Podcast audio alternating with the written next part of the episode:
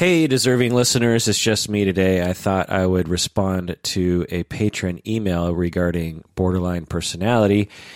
But before I do that, let me introduce the podcast. This is the podcast called Psychology in Seattle, and I am your host, Dr. Kirk Honda. I am a professor and a therapist.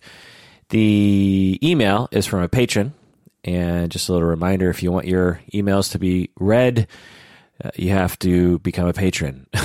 Not all the time, but uh, your patron emails get preferred. And since I get a lot of emails from patrons, uh, I, it's hard for me to get to other emails. So, um, not to say that I, I, I always read all the emails, but I don't always respond on the air unless you're a patron. Okay, so this is an email from a patron. Thank you for your podcast on borderline personality disorder, which I found really helpful. One of my clients has borderline personality disorder, and I have been having a difficult time with her. She previously had two different helpers before being allocated to me because the other helpers didn't want to work with her anymore. I'm using the word, I'm just chiming in here. I'm using the word helper because I didn't want to put the exact type of helper because then it might reveal who the patron is and maybe, maybe who the client is. So, so anyway, the emailer is the patron is saying she worked with two different people before, and they uh, uh, didn't like working with this borderline client, so she got sent to me. So going on with the email, I think this is a shame, and I wonder if it is because they didn't fully understand her condition. I am determined to continue working with her, and I think we have a good relationship. I like her, and I actually think she has very good insight. However, she is utterly unable to use this insight to help herself, which makes it very difficult and very frustrating to work with her. Her main issue is that she refuses to accept that she can change and is fiercely resistant to any suggestion or guidance however tactfully or gently I put it to her. One classic example of this is that after I listened to your podcast, I told her about the research you had mentioned that suggested that symptoms of borderline personality disorder can and often do decline with age and become more manageable in adulthood. I thought this would be a hopeful message for her, but she just turned it around to make it proof that no one understood her because it is impossible for her to ever imagine herself being different, and she thinks she will be dead soon anyway. It isn't uncommon for her to talk about suicide in this casual sort of way. She frequently criticizes other professionals who have tried to help her, like doctors, academic support, etc. And so I am very aware that anything I say could be taken in the wrong way. I feel like I am walking on eggshells the whole time, and I am uh, the, whole time I'm with her, and I find it quite exhausting. Okay, that's the end of the email. Yes, this is very common to borderline and very common to helpers of borderline people. It's very common to uh, what I call stepping on landmines. It's very common to step on landmines as a as a clinician working with borderline people. It's also very common for borderline people to make their therapist feel as though they're walking on eggshells. You know, a- any suggestion of criticism, any hint of criticism will trigger her relational trauma, which, you know, because when she was younger, she was very likely abused or abandoned or neglected in some significant way. And so any hint of criticism will trigger that trauma, which will cause her brain to go into a panic mode because when she was young, it was a, an actual trauma that she went through in terms of being abandoned. So that past trauma will be triggered when you hint, even hint at a suggestion of a criticism. And so her brain will go into panic mode, which will cause her to seek solutions to reducing her anxiety which will cause her to attempt to shut down any implication that there's something wrong with her, which will cause her to reject your advice and maybe even attack attack you verbally or emotionally. And I'm talking about any hint of a criticism. You know, things as small as something like, uh, because you've been abandoned all your life, it's natural for you to be sensitive to rejection. Most people wouldn't be triggered by that, right? But borderline people are so sensitive to criticism that even that compassionate statement can can be perceived as a massive hurtful attack. You know, let's just look at this statement again. So you say to the client, because you've been abandoned all your life, it's natural for you to be sensitive to rejection. Well, the notion that they're sensitive to rejection, you're you're you're you're saying the you know you're sensitive to rejection, and there's a reason why. It's because you've been abandoned your whole life.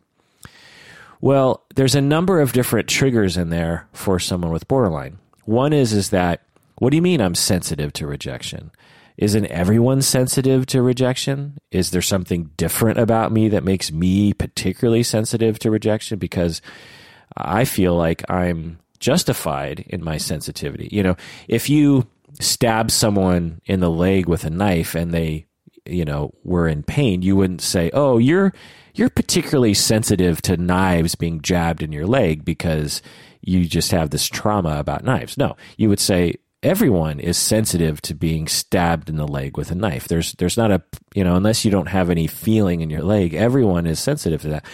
So when you say it's natural for you to be sensitive to rejection because you've been abandoned your whole life, particularly by your parents when you were young, well, it, it's an implication of a criticism, and it's not the criticism or the or the self responsibility that they you know borderline people are sensitive to. It's what what they have been found to what what follows criticism. So when they were a kid, they were uh, in their families and they would be sometimes criticized by their parents and then would subsequently be abandoned by their parents in some way, either abused or mistreated or neglected or, or actually abandoned, like a father who divorces and moves to another country. Well, these are uh, often perceived by the child as my parent rejected me and abandoned me because I'm a bad person, because I wasn't good enough.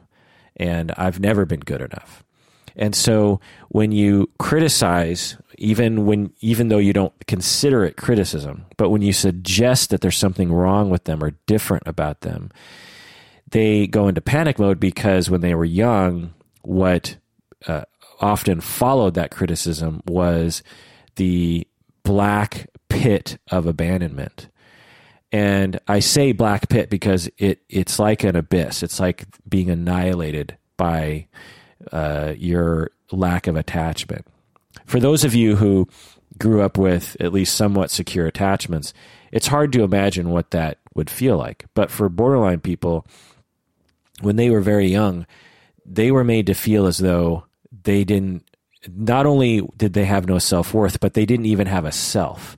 Borderline people are made to feel as though they don't even exist really, that they're not even a real person, and they never develop fully, healthfully, the level of self that people with secure attachments uh, usually develop. And so it's not just like, oh, I'm being abandoned, that hurts my feelings. It's stepping off into a black pit of despair and nothingness and emptiness and hope, hopelessness. Uh, that's what it feels like. And so when you hint at a suggestion, you know, when when you're saying, you, said in your email, one classic example of this is after I listened to your podcast, I told her about the research you mentioned that suggested that symptoms of borderline personality disorder can and often do decline with age and become more manageable in adulthood. Well, there's a number of triggers here for the person, apparently. And I could see why you would put this out there. You're trying to instill some hope. But this is the conundrum when you're treating people with borderline is you you have to think the way they do. You can't think the way you do.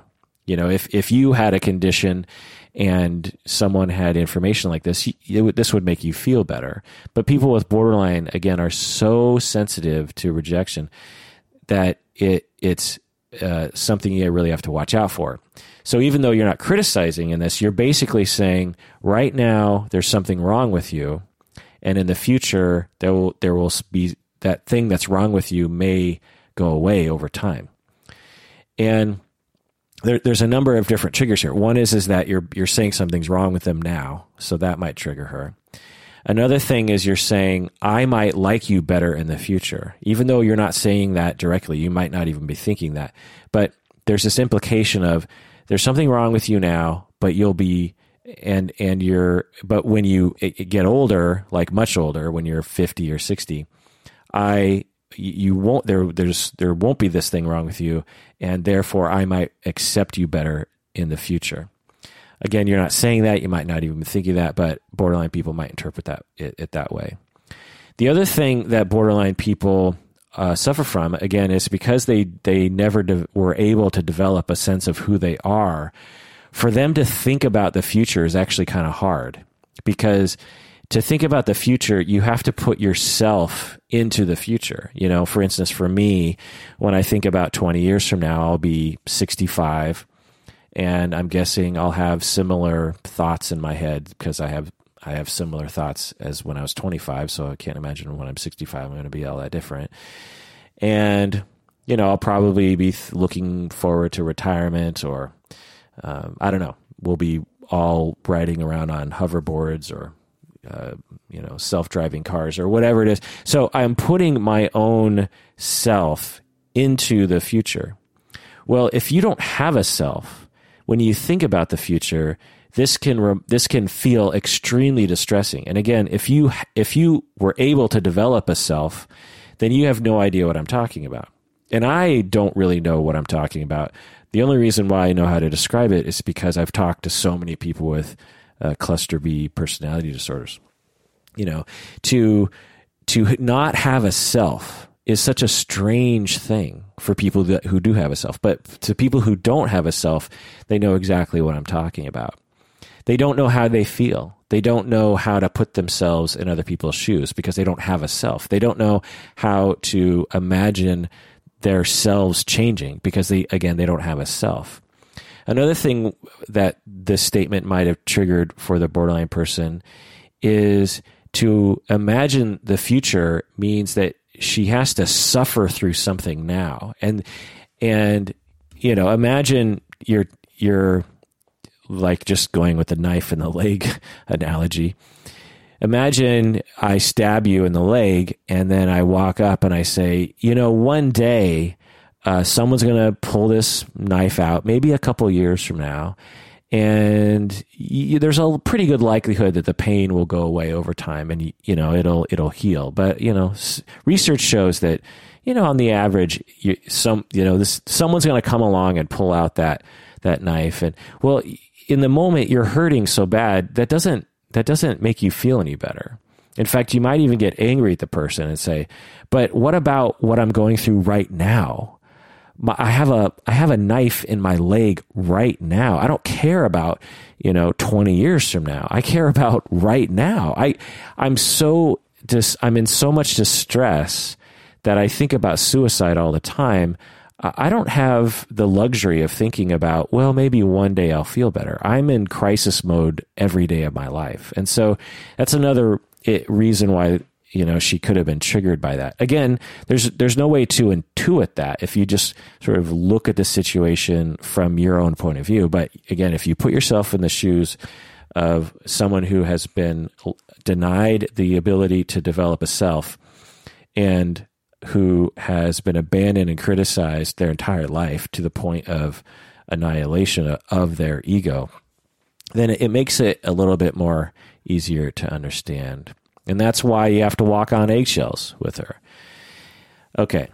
So the other thing I'll say here is that um, therapy takes time. And I'm pretty sure you know this since you listened to the podcast about borderline, but you have to lower your expectations uh, with this client, particularly regarding short term results. It sounds like you're, you you understand borderline. It sounds like you, you have compassion.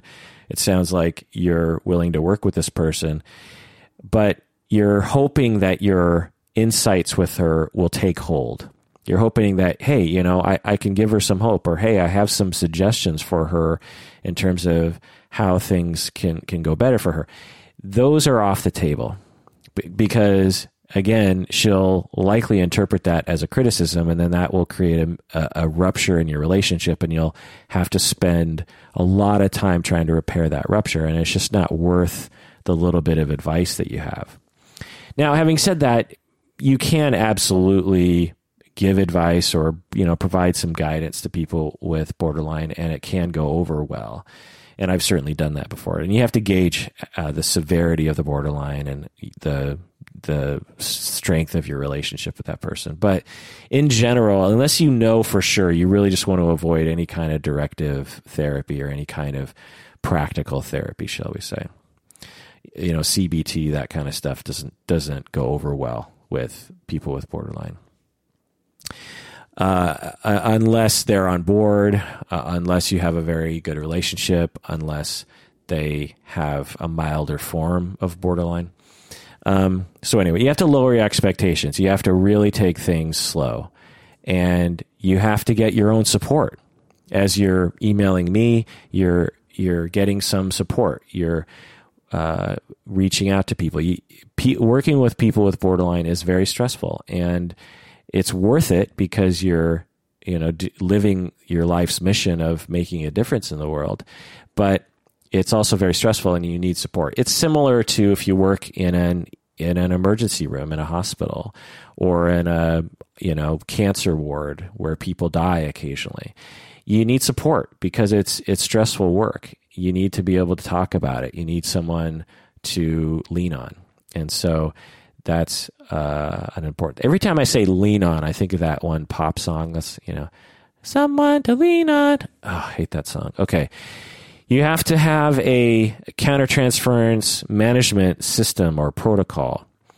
You have to have some way of noticing what feelings you're having, knowing perhaps where they come from, knowing how to address them, uh, being able to assess the severity, how to get support, how to manage your kind of trans- transference in the moment when you're in session with the client. You need a whole system like that. And my guess is, is that you do.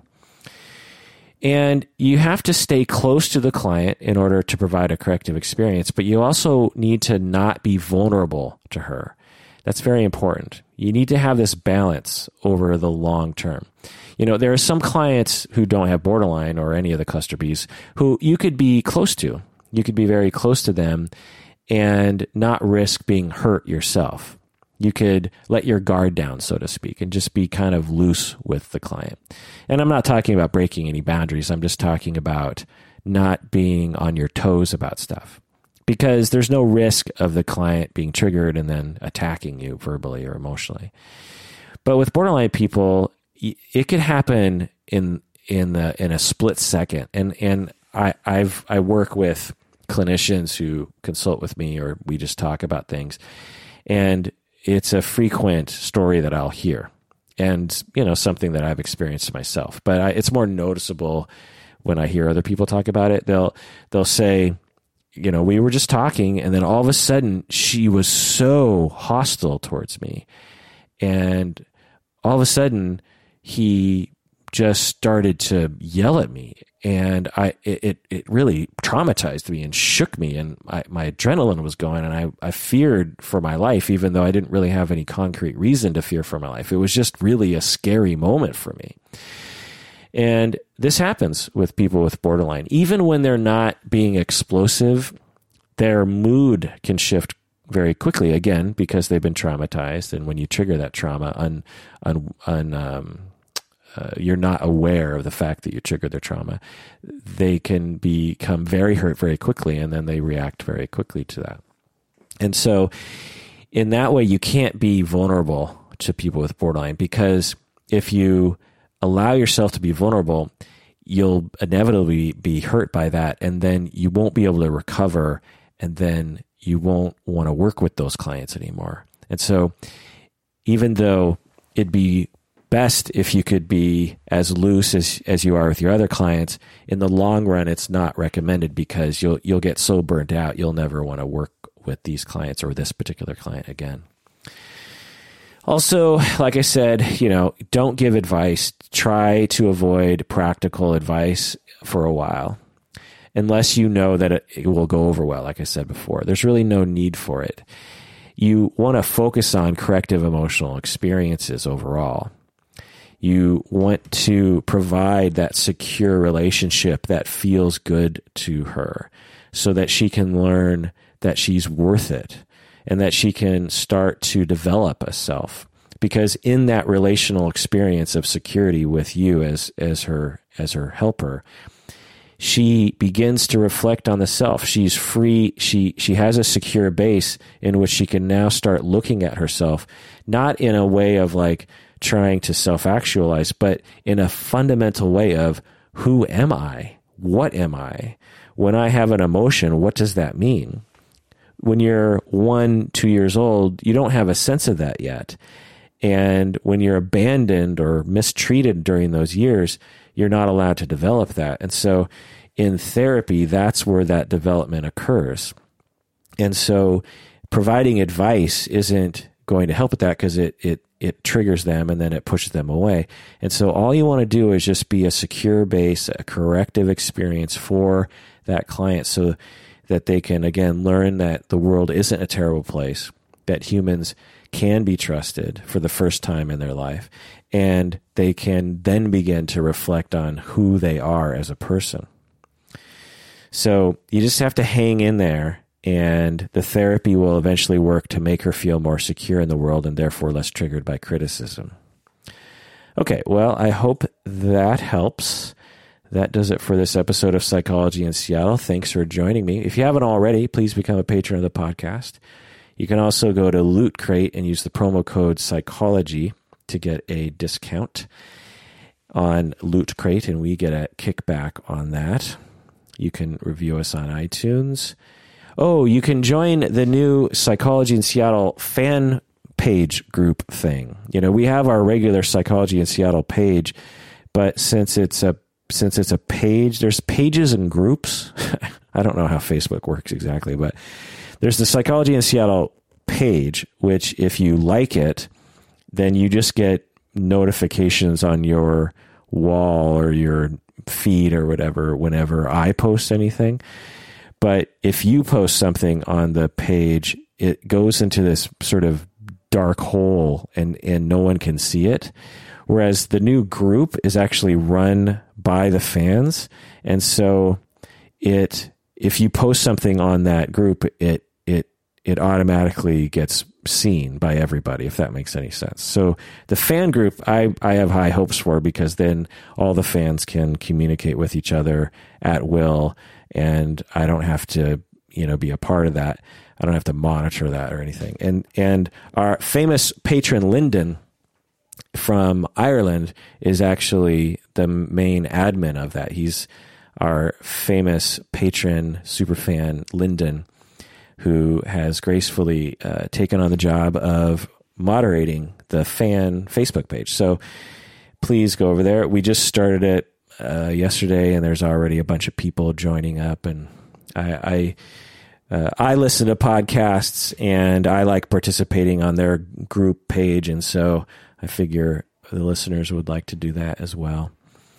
All right. Well, that does it for this podcast. Thanks for joining. Please take care of yourself because you deserve it.